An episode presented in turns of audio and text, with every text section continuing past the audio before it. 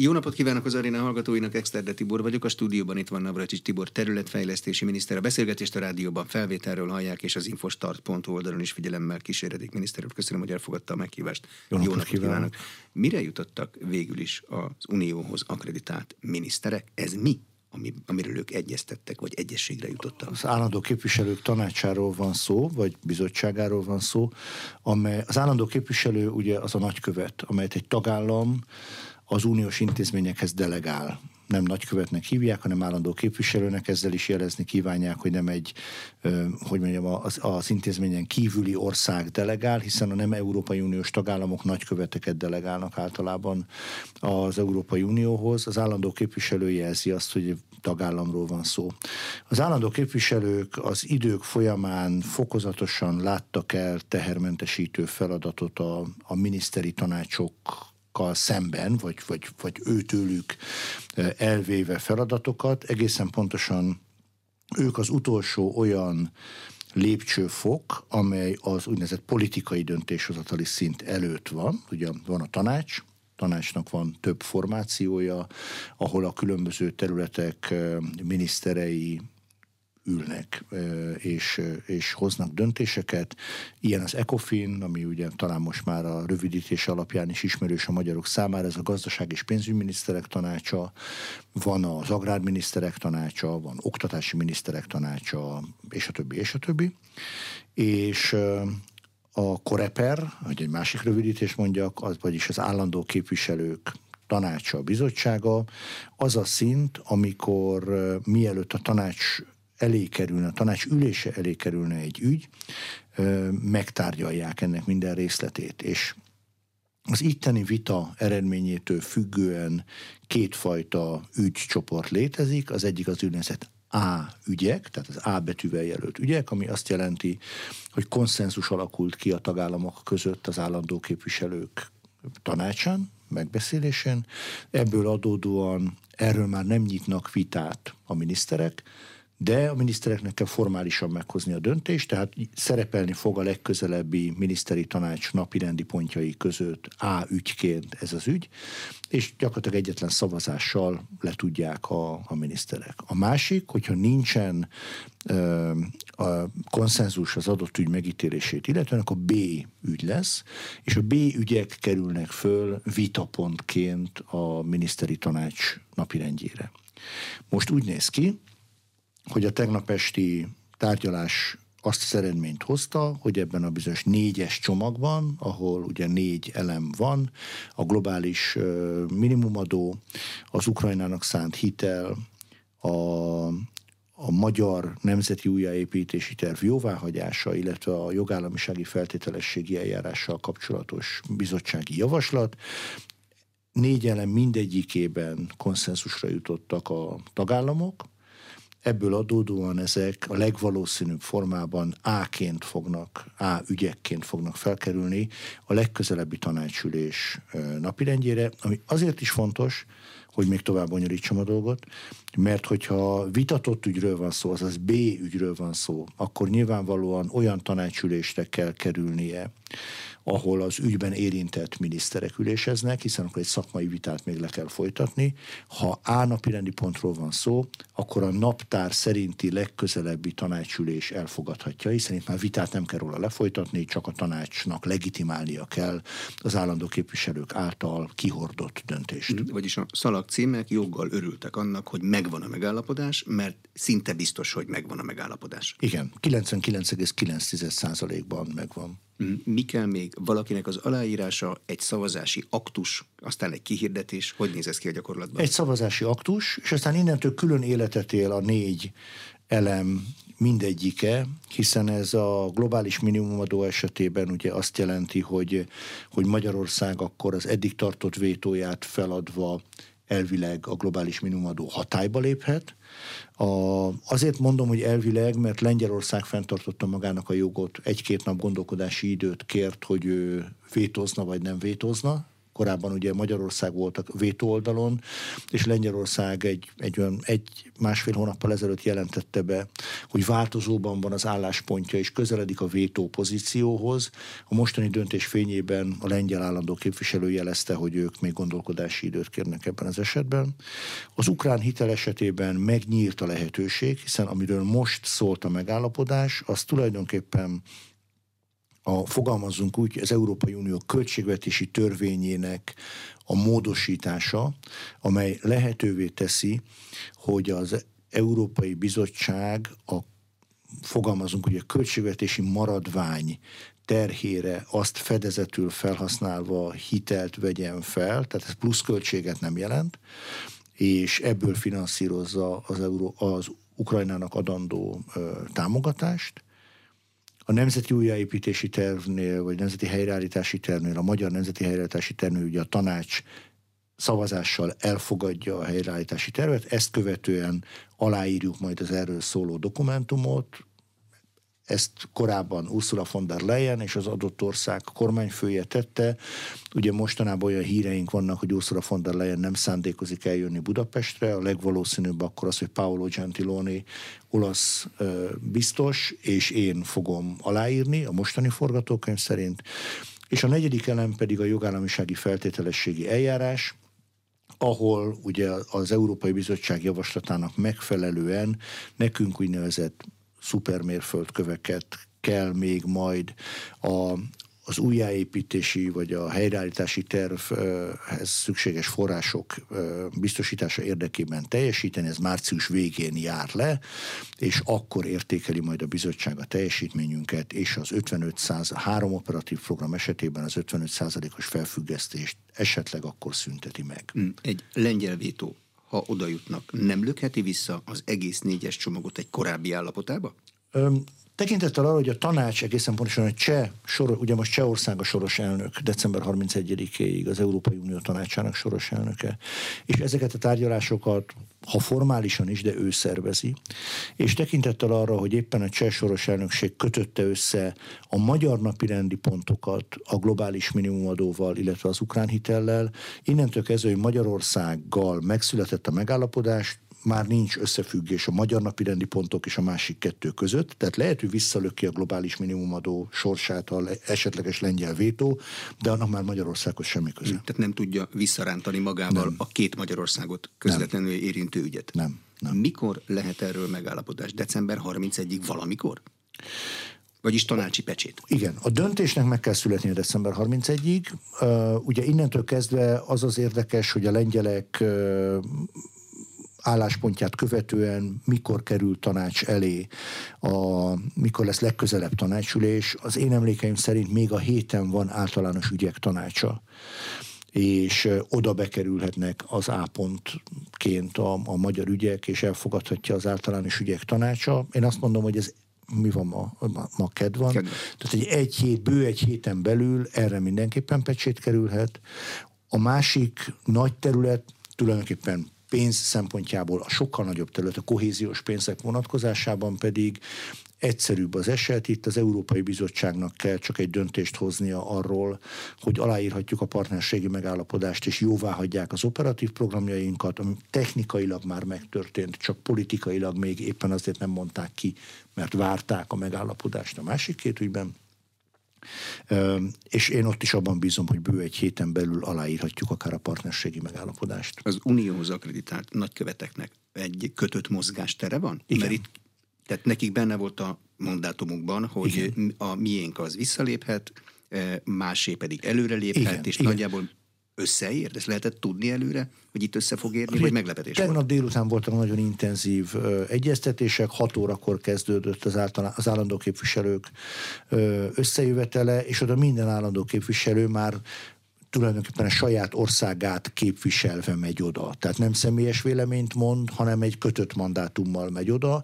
Amennyiben a mandátumon változtatni akar, akkor azonnal föl kell vennie a kapcsolatot a saját országának, vagy az Európai Ügyi Miniszterével, vagy a kormányfőjével, attól függ, hogy, vagy államfőjével, hogy milyen az alkotmányos szerkezete az adott országnak. Tehát amikor egy állandó képviselő leül a koreper ülésére, minden napi rendi pont esetében ő egy szigorúan meghatározott nemzeti mandátumot mond el.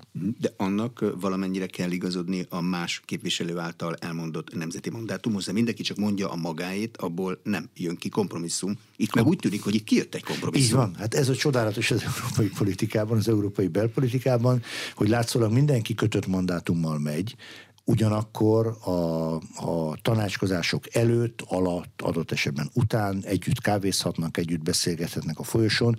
Az állandó képviselők ugye folyamatosan Brüsszelben vannak, ellentétben a miniszterekkel. Folyamatosan Brüsszelben vannak, és ráadásul ők tulajdonképpen minden nap találkoznak valamilyen ügyben, hiszen ma már rendkívül intenzív az Európai Unió döntéshozatali ügysűrűsége, fogalmazzunk úgy. Az állandó képviselők tehát folyamatosan találkoznak, folyamatosan beszélnek egymással, és az alattuk lévő szinten lévő diplomaták és szakértők is folyamatosan kapcsolatban vannak egymással. Ebből adódóan ők folyamatosan hozzák haza a híreket a, a nemzeti fővárosokba, a kormányoknak, és, és van egy állandó információ áramlás, aminek eredményeként ez a rendszer, ami első pillantásra rendkívül merevnek tűnik, hivatalosan rendkívül merevnek tűnik, valójában nem hivatalosan egy rendkívül rugalmas a, sokkal erősebben az informalitáson alapuló politika csinálási módszer, mint akár a magyar politika, politika csinálási De Úgy kell elképzelni, hogy minket érintett két ügy, de hát valójában minden ügy érintett minket, mert csomagba volt összekötve, és akkor azt mondják mondjuk a hollandok, hogy mi le tudunk jönni az Ukrajnának szánt segítség közös hitelfelvételéről, akkor, hogyha ti Igen, azt pontosan. mondjátok, és pontosan. akkor így kijön egy ilyen mag, amiben végül megállapodnak? Pontosan. De az Európai Unió történelme során szinte az összes nagy döntés így születik meg mert csak így tudják, ugye ez volt a nagy találmány az európai integrációban, a, a fogalmazunk úgy, a klasszikus diplomáciához képest, hiszen a, hiszen a klasszikus diplomáciánál, ha leül két tagállam egymással tárgyalni, akkor az egyszeri tárgyalásnak csak olyan eredménye lehet, hogy amennyire nyer az egyik, annyira veszít a másik. A multilaterális diplomáciának, a, a többoldalú nemzetközi együttműködésnek éppen az az óriási előnye, és az európai integráció ebben tudott újdonságot hozni, hogy intézményesített egy tartós, sokszereplős együttműködést, ami beszámíthatóvá tette időben az engedmények adását. Azt mondom, hogy én most ebben engedek, mert ez nekem nem annyira fontos. Ha cserébe te az XY témában viszont engedsz nekem, mert az nekem sokkal fontosabb. És mivel 1957 óta okkal bízhattak abban az egyre bővülő számú tagállamok, hogy a másikkal a jövő héten is találkoznak, vagy akár a következő nap találkoznak, és egy újabb ügyben kell kompromisszumot kötni. Ez, ez szépen lassan kialakult ez a metódus, hogy mindig mindent összekötnek, és ezáltal egymás számára pontosan tudván, hogy a másiknak melyek az érzékeny pontjai, olyan engedmény rendszereket alakítanak ki tulajdonképpen informálisan, amelynek következtében akár egészen nagy döntések is megszületnek. Ugye hivatalosan nem erősítik meg, de, de, de az elemzők is, újságírók is elég gyakran írnak arról, hogy például annak idején a kelet-európai bővítés, a Maastrichti szerződés, az euró bevezetése egy ilyen nagy csomag volt. Nevezetesen a franciák azt mondták, hogy akkor járulnak hozzá a német újraegyesüléshez, és távlatosan a kelet-európai bővítéshez, ha cserében a németek adják a Deutschmarkot euróként. És akkor ez a franciáknak is jó volt, a francia gazdaságnak is jó volt. Tehát mindig vannak egészen magas szinten is, de alacsony szinten is egymással összekapcsolt ügyek, ahol az úgynevezett pozitív végösszegű játszma logikája mentén mindegyik szereplő megtalálja a maga számára fontos pontokat. Érzése szerint most ezzel a kompromisszummal mindenki megfelelően elégedett, vagy marad valakiben valami tüske? Az itteni szereplők közül szerintem mindenki elégedett. A, az ebben az megállapodásban nem résztvevők között van tüske, tehát én azt, vá, én azt várom, hogy az Európai Parlament például éles támadást fog indítani, az Európai Parlament baloldali pártjai éles támadást fognak indítani majd a tanácsi megállapodás, illetve a bizottsági döntés ellen. De ugyanazon az alapon, ami alapon eddig tették, hogy ez elégtelen, ez nem talál fogást Igen. a magyar rendszeren. Azt fogják mondani, ezen... hogy az 55% felfüggesztés kevés, jobb lett volna, hogyha a bizottság meg tudja tartani az eredeti 65 ot és aztán ilyenek lesznek még. Igen, nem szabad adni Magyarországnak pénzt, mert korrupt, tehát ezek a támadások jönni fognak. Azt ilyenkor meg lehet mondani, hogy ki engedett többet ebben a vitában? Vagy ez belső ügy már? Az a vicces benne, hogy szerintem igazán senki nem engedett. Csak kommunikációs pozíciókat váltottak. A, a bizottság azért nem engedett, mert a, és a tanács is tulajdonképpen azért tudta ehhez tartani magát, mert a Nemzeti Helyreállítási Programunkkal kapcsolatban november 30-án kimondták, hogy kiváló minőségű, az egyik legjobb az Európai Unióban, nincsen vele semmi probléma, és elfogadásra javasolják. A jogállamisági feltételességi eljárással kapcsolatban azért nem veszített, mert ugyanők 65% felfüggesztését mondták a teljesítés garantálása érdekében, de azok a megállapítások, amiket tettek, mi szerint szerintük nem teljes mértékben tettünk eleget a, a vállalásainknak, és a többi, ezek fennmaradtak. Csak nem 65%-os, hanem 55%-os felfüggesztéssel, ami szerintem minimális veszteség a bizottság számára.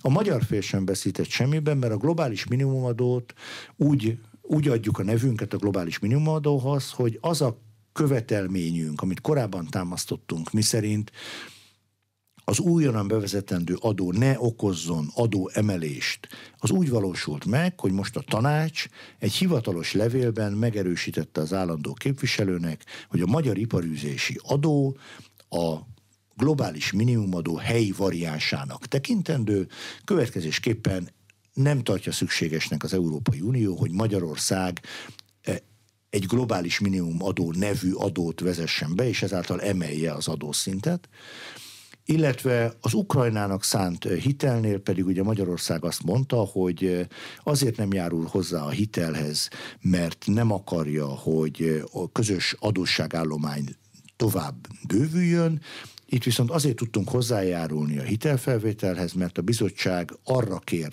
felhatalmazást, hogy a, az Európai Unió fogalmazunk, hogy költségvetési maradványának a terhére, tehát nem új összegre, hanem a költségvetési maradványának a terhére vegyen fel hitelt, ehhez járult hozzá Magyarország, következésképpen teljesült az a kritérium, hogy nem bővül az uniós adósságállomány. Tehát miközben úgy tűnik, hogy kölcsönös engedményeket tettek a felek, valójában a tényleges politikai pozíciók érintetlenek maradtak, kommunikációs engedmények történtek tulajdonképpen. Hogy fogja a bizottság a helyi iparőzési adót számolni? Azt nem minden település veti ki, ez egy települési típusú adó.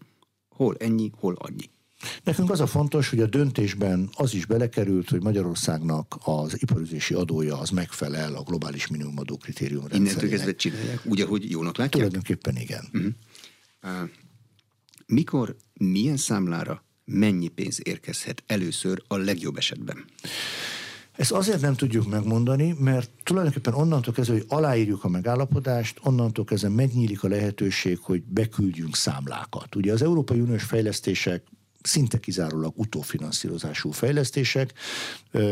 Jelen esetben ez azt jelenti, hogy már elindultak két operatív program esetében a Top Plus, tehát a terület és településfejlesztési operatív program plusz, illetve a GINOP, azaz a gazdasági és innovációs operatív program plusz esetében már voltak pályázati kiírások, sőt el is indultak már projektek, ezeket a nemzeti költségvetésből már finanszíroztuk. Tehát azok az emberek, akik ezeken nyertek, őnekik az az érzésük lehet, mintha már jönne az uniós pénz. Valójában, már megkapják. Igen, valójában költségvetési pénz jön, és majd amikor megérkezik az uniós pénz, az a költségvetésbe megy be, pótlandó a korábbi kiadásokat.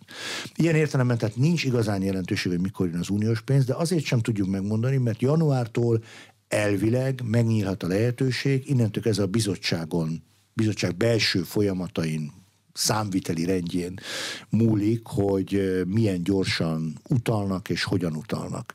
Ugye ebből a szempontból külön válik a két terület. A körülbelül 374 forint per eurós hivatalos árfolyamon átszámítva körülbelül 14 ezer forint, 14 ezer milliárd forintnyi kohéziós pénz, amelynek egy része az agrár és vidékfejlesztési pénzek olyan 4 ezer, 4 és fél ezer milliárd forint forintot tesznek ki ezen az árfolyamon, és kb. 10 ezer milliárd forint az, ami az összes GINOP, e, e, ICOP, KEOP, EFOP és a többi, és a többi operatív programokat jelenti. Ezekben az esetekben a, az a hagyományos eljárás van, miszerint pályáz, kiírjuk a pályázatot, jelentkeznek rá, nyernek, megvalósítják, megkapják a pénzt. Ugye ebből Három operatív programnál jelölte meg a, a bizottság azt, hogy szerinte felfüggesztés szükséges addig, amíg meg nem győződik arról, hogy a teljesítéseink megvalósulnak.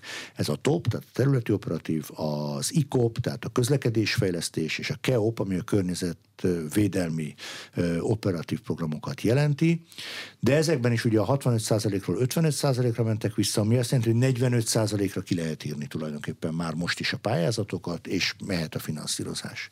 A másik rész az úgynevezett újjáépítés és helyreállítási alap, amelyet 2020 decemberében hoztak létre a tagállamok vezetői, és ahol a bizottság egy hitelfelvétellel adja a támogatást a tagállamoknak. Ez Magyarország esetében a mostani árfolyam számításaink szerint kb. 2300 milliárd forintot jelent.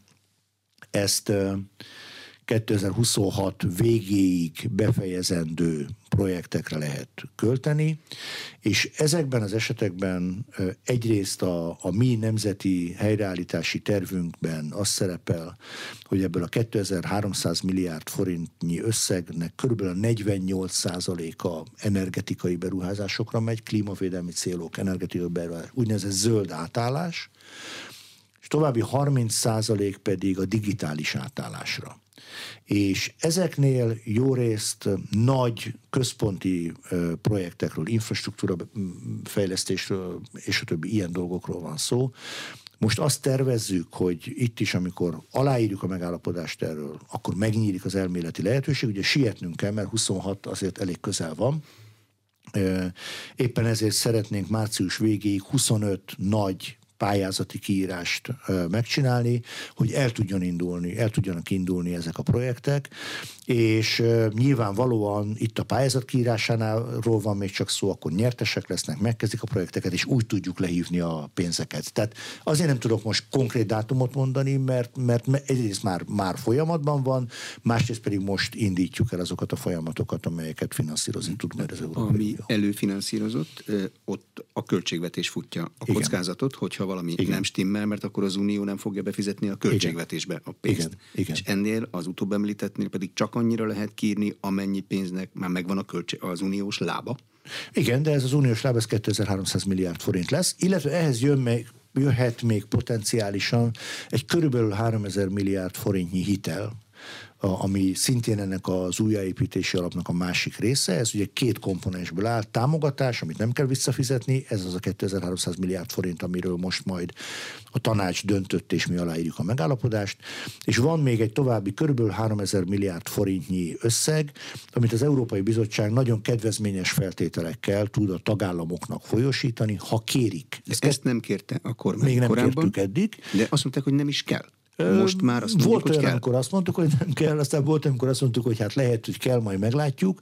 2023 nyarán jár le a határidő, ameddig lehet kérni a hitelt, és abban maradtunk kormányülésen, hogy megvárjuk, a, hogy a nemzetközi környezet hogyan alakul, a gazdasági környezet, infláció, és a többi, és a többi, és ennek fényében döntjük el, hogy felvesszük-e ezt a vagy kérjük-e ezt a hitelt, vagy nem. Minden esetre ha kérjük, ehhez is egy egy, ehhez is egy újjáépítési tervet kell letenni az asztalra, hogy mi mire használnánk fel ezt a hitelt, és értelemszerűen ennek illeszkednie kell mind az operatív programokhoz, mind pedig a támogatás részéhez. Tehát az a 2300 milliárd forintnyi projekthez, hogyha ezt jól akarjuk hasznosítani így aztán bár a döntés még nem született meg, de tulajdonképpen előkészítő munkálatok már folynak, hogyha az a döntés születne, hogy igénybe kívánjuk venni a hitelt, akkor viszonylag rövid időn belül tudjuk a tervet is hozzátenni. A hitel kérdése az nem egy elvi kérdés. Ukrajnának nem lehet felvenni hitelt, az saját forrásból csinálja meg az Unió. De hát ez a hitel is egy hitel, amit az országok fognak felkapni, és itt az államok állnak mögötte. Ez, ez nem ugyanolyan uniós hitel? De, de, de ez a hitel már föl van véve. És valóban elvi kérdés, de azt is mondhatjuk, hogy az Ukrajnával kapcsolatos hitel kifogások vagy, vagy aggodalom, az pontosan abból származik, hogy 2020-ban Magyarország hozzájárult ahhoz, hogy mint egy készfizetőkezesként ő is odaálljon az Európai Bizottság hitelfelvétele mögé, és azt láthatjuk, hogy az Európai Bizottság felvette a hitelt, amiből folyosítja a tagállamoknak a támogatást és a hitelt, és a készfizetőkezesek egyikével szemben, nevezetesen Magyarországgal szemben politikai feltételeket támaszt. És pontosan ezért van ugye a magyar kormány, hogy rendben van, de hát hogyha ez akkor mégsem tisztán üzleti vagy pénzpi, pénzpiaci manőver, hogy a bizottság hitelt vesz föl azért, hogy támogathassa a tagállamokat, hanem mi támogatjuk a bizottságot, hogy hitelt vegyen föl, aki onnantól kezdve kritériumokat szab meg nekünk, hogy az általunk támogatott pénzből hogyan ad nekünk pénzt, akkor mi is óvatosabbak vagyunk a közös hitelfelvétellel hát, kapcsolatban. keményen játszanak, akkor mi is keményen játszunk? Hát egészen most, hogy nem akarnak nekünk pénzt adni, akkor miért, vegyünk, miért járuljunk még hozzá a hitelfelvételhez? Mm.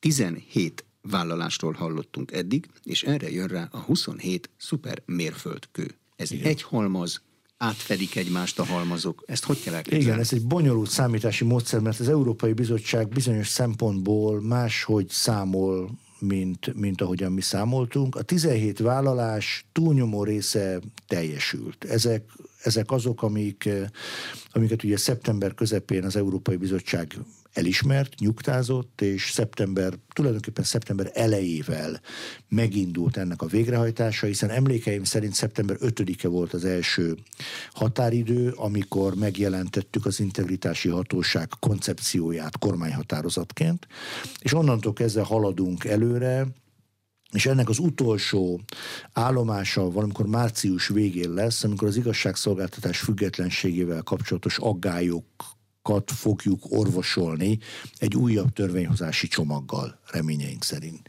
A bizottság ugyanakkor bizonyos szempontból máshogy számolja, vannak olyan pontok, amiket ő szétbont, és ebből adódóan adódik az, hogy mi 17-ről beszélünk, ők 27-ről beszélnek, de valójában ugyanarról a kérdéskörről van szó. Ez jó részt a korrupció, illetve közbeszerzési rendszerrel kapcsolatos problémák kezelését jelenti, és túlnyomó részt már teljesítettük, túl vagyunk rajta, illetve bizonyos esetekben folyik a vita, hogy teljesítettük-e, vagy pedig a bizottság azt mondja, hogy ez nem megfelelő teljesítés volt még. És a másik része pedig az, ami a, az újjáépítési vagy helyreállítási alappal kapcsolatos tárgyalások során a bizottság által behozott úgynevezett igazságszolgáltatás függetlensége kérdésköre, amely nagyobb részében nem annyira az igazságszolgáltatás függetlenségéhez kötődik, mint inkább a magyar igazságszolgáltatáson belül lévő két meghatározó szereplő egymáshoz való viszonyában. Ugye a Magyar Igazságszolgáltatás, vagy a bírói szervezetrendszernél van egy képviseleti szerv, mondhatjuk azt, hogy a bírák parlamentje, ez az Országos Bírói Tanács, és van egy, van egy egy hivatali szerv, mondjuk mondhatjuk azt, hogy a bírák kormánya, ez pedig az Országos Bírósági Hivatal, amely bírósági hivatal adja az adminisztrációs támogatást a bíróságok működéséhez, az Országos Bírói Tanács pedig választott testület, ahova a bírák delegálnak tagokat. És mindkettő működése az alaptörvénybe bele van írva. Minden, így van. Igen. És elég részletesen, hogy melyiknek mit kell csinálni. Igen. Ezzel igen. van probléma, hogy ne, elég minden van beleírva? Igen, a, a bizottság azt szeretné, hogyha bizonyos bírói kinevezésekkel kapcsolatos jogköreit erősítenénk az országos bírói tanácsnak, véleményadás lehetőségeit, a véleményadás figyelembevételével kapcsolatos kérdéseket, és az Országos Bírósági Hivatalnak ehhez képest, ha nem is szűkülnének a jogkörei, de ki lennének egyensúlyozva a bírói tanácssal. Tehát egy, egy, a bírói tanácsnak erősebb, az eddigieknél erősebb pozíciót szeretnének. És a tárgyalások során egyébként, amikor ezeket tudtuk is pontosítani, akkor nem is okozott ez különböző, vagy különösebb problémát, úgyhogy úgy néz ki, hogy megállapodásunk van ezekben az ügyekben is, csak éppen arra való tekintettel, hogy ez több esetben minősített többségi döntést követel meg, ebből a szempontból a törvényalkotás is egy lassabb pályára tereli ugye a jogszabályalkotást, ebből adódóan a határidő, amit vállalni tudtunk, az is későbbi, ezt nem tudjuk már évvégéig megcsinálni, hanem ez március végére lesz meg. Nem lehet előre hozni, a magyar parlament történetében az elmúlt tíz évben voltak nagyon rapid péntekről hétfőre elfogadott törvények. Igen, de az új házszabály éppen az európai, hogy mondjam, én voltam közigazgatási és igazsági miniszter, Ugye 2010 és 14 között több törvényt fogadtunk el, mint második Erzsébet uralkodása alatt 1952-től 2014-ig. Sok volt a munka. Hihetetlen mennyiségű törvényt fogadtunk el. Az akkori házszabály lehetővé tette korlátlan mennyiségben gyakorlatilag a házszabálytól eltérést, a, a, a különleges eljárási módokat, és a többi, és a többi.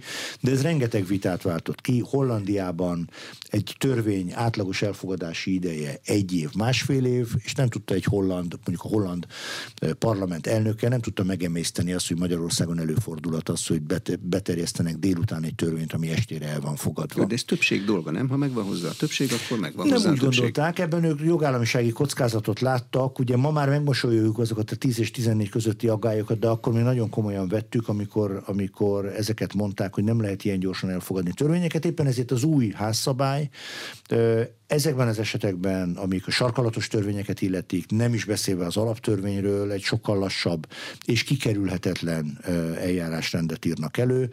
Részben ebből adódik az is, hogy itt csak a március végi határidőt tudtuk vállalni. Telepítette a bizottság a 17 vállalásba vagy 27 szuper mérföldkőbe ellenőrzési pontokat, amikor azt mondhatja, hogy megnézi, és ha nem tetszik neki, akkor újabb feltételeket szab. Vagy amit most letárgyalnak, az egy végleges letárgyalt dolog. Hát szívem szerint azt mondanám, hogy véglegesen letárgyalt dolog, de mint az Európai Bizottsággal talán most már a magyar politikai életből az egyik legtöbb tapasztalattal rendelkező szereplő, azt tudom mondani, hogy ez nem végleges. Tehát folyamatos a, a párbeszéd az Európai Bizottsággal, mind az ellenőrzési pontok a határidők.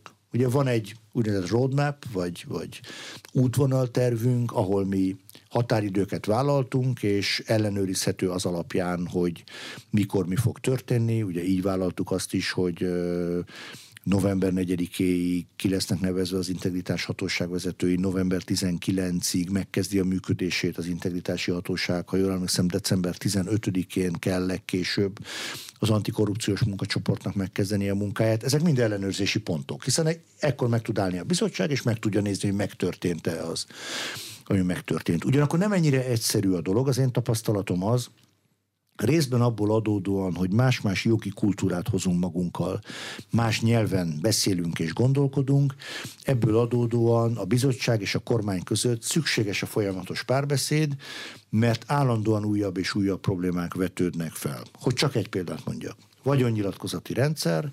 Mi úgy gondoljuk, hogy a vagyonnyilatkozati rendszer azt jelenti, hogy az adott képviselőnek, vagy az adott miniszternek az összes bizonyos értékhatár fölötti vagyontárgyát bele kell írnia, legyen szó akár belföldi, akár külföldi vagyontárgyról. Tehát valakinek mondjuk a horvát tengerparton egy villája, ami értéken feletti, a magyar vagyonnyilatkozatban ugyanúgy be kell írni azt is, hogy, hogy őnek jól van egy villája, de ez külön nem szerepel a jogszabályban, mert magától értetődőnek tartjuk, hogyha az ő tulajdonában van, még ha Horvátországban is van, be kell írnia.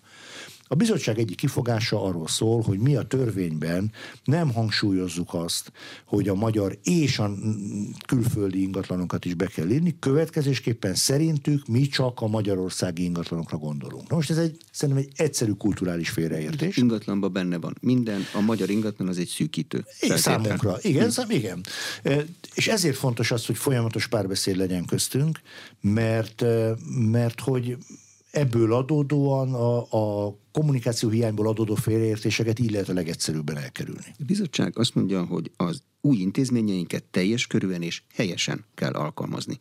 Mi a helyes alkalmazás? Azt hogy fogják megítélni, hogy mondjuk az integritási hatóság működésének mi a helyes módja? Ha Igen. nem talál semmit, akkor az helyes. Ha minden talál, az a helyes. Ha 50%-ot talál, az a helyes. Igen. Hát az a nehéz a dologban, hogy olyan szempontot hoz be mérlegelési pontként, ami megint csak azt jelenti valóban, hogy a különböző kultúrákból jövő emberek más-mást érthetnek rajta. Egy holland számára és egy portugál számára mást jelenthet a helyes. Az egyik számára azt jelenti, hogy akkor helyes, ha a jogszabályban felsorolt kötelezettségeit kimeríti, és annak megfelelően jár el. A másik számára meg azt is jelenti, hogy a jogszabályi kötelezettségen túlmenően, lelkiismeretesen, a teljes szellemiségével is szolgálja. Az, hogy egy újonnan létrejött hatóság hogyan fog működni, ezt ma egyikünk sem tudja megmondani. Ez részben függ azoktól a jogszabályoktól, amelyek a feladatokat megszabják, de legalább olyan mértékben függ attól is, hogy azok az emberek, akik az irányítását ellátják, illetve akik a szakembergárdáját adják,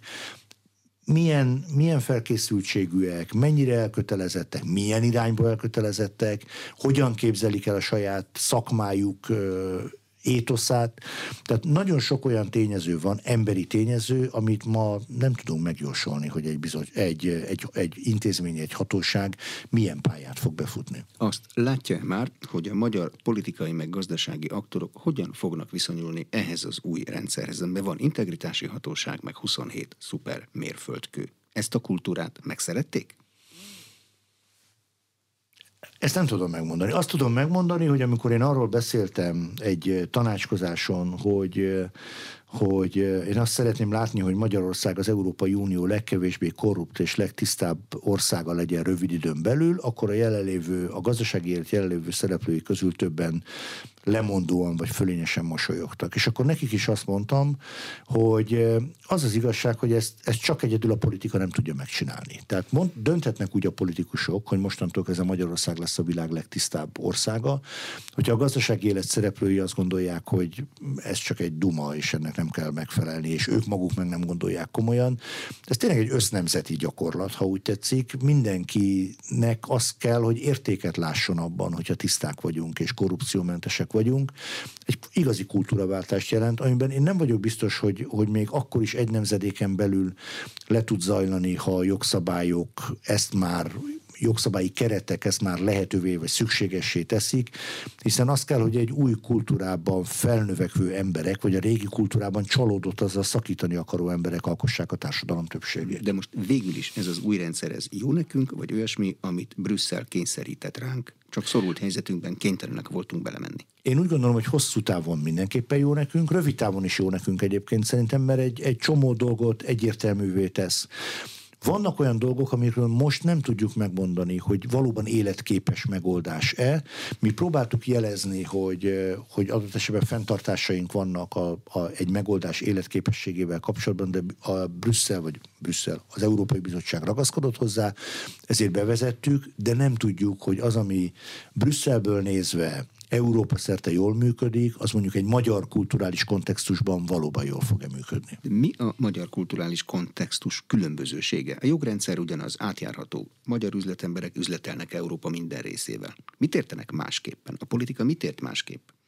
Hát én egy példát tudok erre mondani, talán saját példámon keresztül is. Én egy modellváltó egyetem alapítványi kuratóriumának elnöke vagyok, a Pannon Egyetem kuratóriumának elnöke vagyok. Az Európai Bizottság ragaszkodott ahhoz, hogy azt az összeférhetetlenségi rendszert vezessük be itt Magyarországon, amely ugyan szerepel az ő egyik dokumentumukban, de amelyet valójában egyetlen tagállam sem alkalmazott még eddig, amely rendkívül széles körben állapítja meg az összeférhetetlenségi okokat. Ugye Magyarországon eddig is voltak összeférhetetlenségi okok, működik egy összeférhetetlenségi rendszer, hozzátartozói alapú, üzleti alapú és a többi hivatali alapú összeférhetetlenségek vannak. Az Európai Bizottság egy olyan összeférhetetlenségi rendszert akar bevezetni, amely nem csak rokoni, de politikai szimpátia, ismeretségi összeférhetetlenséget is bevezet, ami adott esetben nagyon jó, nagyon tiszta, de, és lehet, hogy az Európai Unió piacán, mint egy 450 milliós piacon jól is működik, de nem vagyok benne biztos, hogy egy 9,5 milliós, 10 milliós magyar piacon jól működik, arról nem is beszélve, hogy egy 60 ezres városban központtal rendelkező egyetem esetében mint a Pannon Egyetem esetében, ugye Veszprémi Egyetem, én magam Veszprémi születésű gyerek vagyok, együtt nőttem föl rengeteg olyan ember, akik ma Veszprémi üzletemberek, és a Veszprémi gazdasági élet meghatározói, nem tudom, hogy nem okoz ez a jövőben olyan összeférhetetlenségi problémákat, amely az egész piacnak nehézséget okoz majd. Tehát Magyarán csak azért nem lehet valakit valamilyen pozícióba kinevezni, mert ismer, vagy jobban van, föl, együtt nőttek föl, és ezért... Igen Igen. Tehát ehhez túl kicsik vagyunk, hogy mondjuk Veszprémben legyen kettő igen. darab Navracsis Tibor, az egyik miniszter, a másik meg a kuratóriumi elnök. Igen, szerintem igen, tehát ezek az összeférhetetlenségi szabályok egy globális európai piacra vannak méretezve, vagy egy amerikai piacra vannak méretezve, de Magyarország, ugye Magyarország nem csak lélekszámát tekintve kicsi piac, de az is nagyon fontos, hogy egy nyelvileg izolált piac. Magyarul míg az összes többi ország, csehek, szlovákok, horvátok, szlovének, szerbek között van átjárhatóság nyelvileg is, osztrák-németről nem is beszél, francia-belgáról. A magyar piac és a környező országok piaca között nincs ilyen nyelvi átjárhatóság. Tehát nincs olyan, egy befektető, egy, egy bukaresti befektető egyszer jókedvében megtanul magyarul és átjön, és vagy lehet, de óriási befektetést igényel. Tehát ebből adódóan, és ez egyébként a balti államoknak is jelenthet problémát a jövőben, én szerintem a kispiacoknak a, az elszigetelődésre és koncentrációra való hajlamát nem jól kezeli ez a megoldás. De nem lehet, hogy az a problémájuk, hogy itt, mint hogyha minden fontos pozíciót valamilyen politikus foglalna el, kormányoktól függően. Amikor más kormány, az akkor más a sportegyesületi elnök, aztán amikor váltás van, akkor meg megint más. Mindenhol politikusok. Nem lehet, hogy ilyesmi zavarja őket? De ilyesmi is zavarhatja őket, de ebből a szempontból azért Magyarországnál lényegesen szélesebb a köre azon Európai Uniós tagállamoknak, ahol ez a helyzet. Azt inkább azt tudnám megmondani, hogy egy-két olyan ország van, ahol, nem, ahol ez nem így van. A legtöbb országban azért a kulturális élet, politikai élet és a gazdasági élet egy része, ha nem is par excellence a politikai zsákmány része, de azért hatással vannak a váltások. Ugye, ha más nem fociklubokról is tudjuk, hogy melyik fociklub inkább hova, kihez áll közel.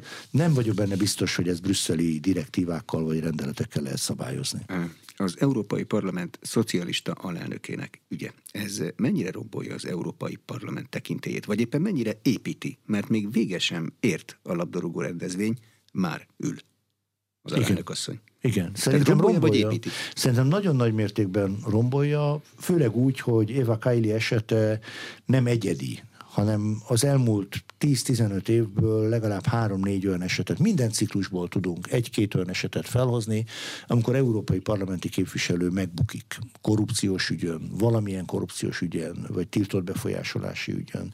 És ez még hozzátartozik az a nagyon tanulságos eset is, amikor a Magyarországgyűlés az Európai Parlament vagyonnyilatkozati rendszerét hozta be egy rövid időre, mint utólag kiderült, mert az Európai Bizottság azt mondta, hogy ez annyira rossz, hogy ennél még a sokat bírált korábbi vagyonnyilatkozati rendszer is jobb, és inkább azt hozzuk vissza. Vagyis az Európai Parlamentnél azt láthatjuk, hogy nem csak időnként lebuknak képviselők, de maga a vagyonnyilatkozati rendszer is olyan, ami nem felel meg egyetlen tagállam kritériumának sem. Ebből adódóan szerintem ez így összességében nagyon erősen hitelességromboló. De a lebukás a baj, vagy az a baj, hogyha valahol nem buknak le? Ez egy, ez egy örök kérdés a korrupcióval kapcsolatban. Ugye a korrupciós rangsoroknál is mindig az a probléma, hogy eh, akkor, általában akkor kerül egy ország rosszabb helyzetbe a korrupciós rangsorokon, amikor elkezd megtisztulni. Amikor sorra buknak le az emberek. Fölgyűri az ujját a rendőrség, az adóhivatal, és akkor az embernek akkor lesz az az érzése, hogy mekkora korrupció van az országban, egyébként nem látja. És itt is ezt nehéz eldönteni. Én azt mondom, hogy a lebukás az persze nem probléma, de nem az Európai Parlament buktatta le a képviselőt, hanem a belga rendőrség. Tehát itt azért ez egy sajátos helyzet, és, és hát úgy tűnik, hogy amennyire én tudom, folyik a nyomozás, és más uniós intézményeknél is vannak olyan szálak, ami még adott esetben újabb letartóztatásokhoz vezethet. Nemzeti jogokban elég hamar el lehet jutni a hazaárulás, meg a nemzeti érdek, a haza érdeke ellen kifejtett tevékenységhez. Különösen, hogyha egy Európai Unión kívüli országról van szó. Az Európai Parlamentben nincsen ehhez hasonló valamilyen analóg szabály? Végül is a nagy európai közösség érdekét sérti egy olyan állam érdekében, amelynek az értékeit mi nem fogadjuk el.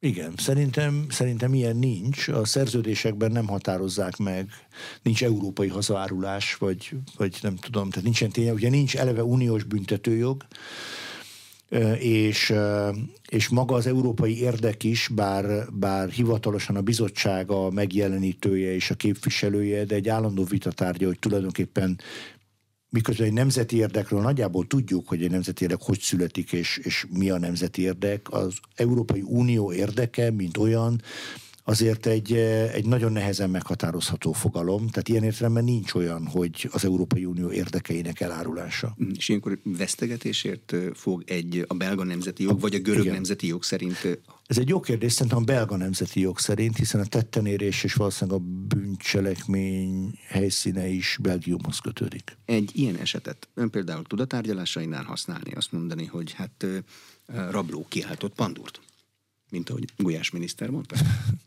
Nem volt szükség a tárgyalások során ilyenre, hogy, de adott esetben igen. Az én stílusom azért az, az inkább, hogy mondjam, ironikusan felhívni erre a figyelmet, és nem pedig vádként megfogalmazni. Mert valóban azért mégiscsak arról van szó, hogy kínos, amikor egy olyan intézmény, amely, amely oktatja az valamelyik tagállamot egyszer csak saját magán veszi észre, hogy ő sem mentes ezektől a problémáktól. Tehát itt, itt azért mégiscsak arról van szó, hogy az Európai Parlament nem hogy mondjam, nem vitába szállt Magyarországgal, hanem két határozatban is súlyosan kioktatta, és úgy, úgy állította be Magyarországot, mint ami minőségileg alacsonyabb rendű, mint az Európai Parlament által megjelenített értékek, és a valóságban azt láthatjuk, hogy bizony azért ott is vannak problémák. Az Európai Parlament egészére vetül rá az árnyék, vagy csak a görög szocialista pászokos képviselőre?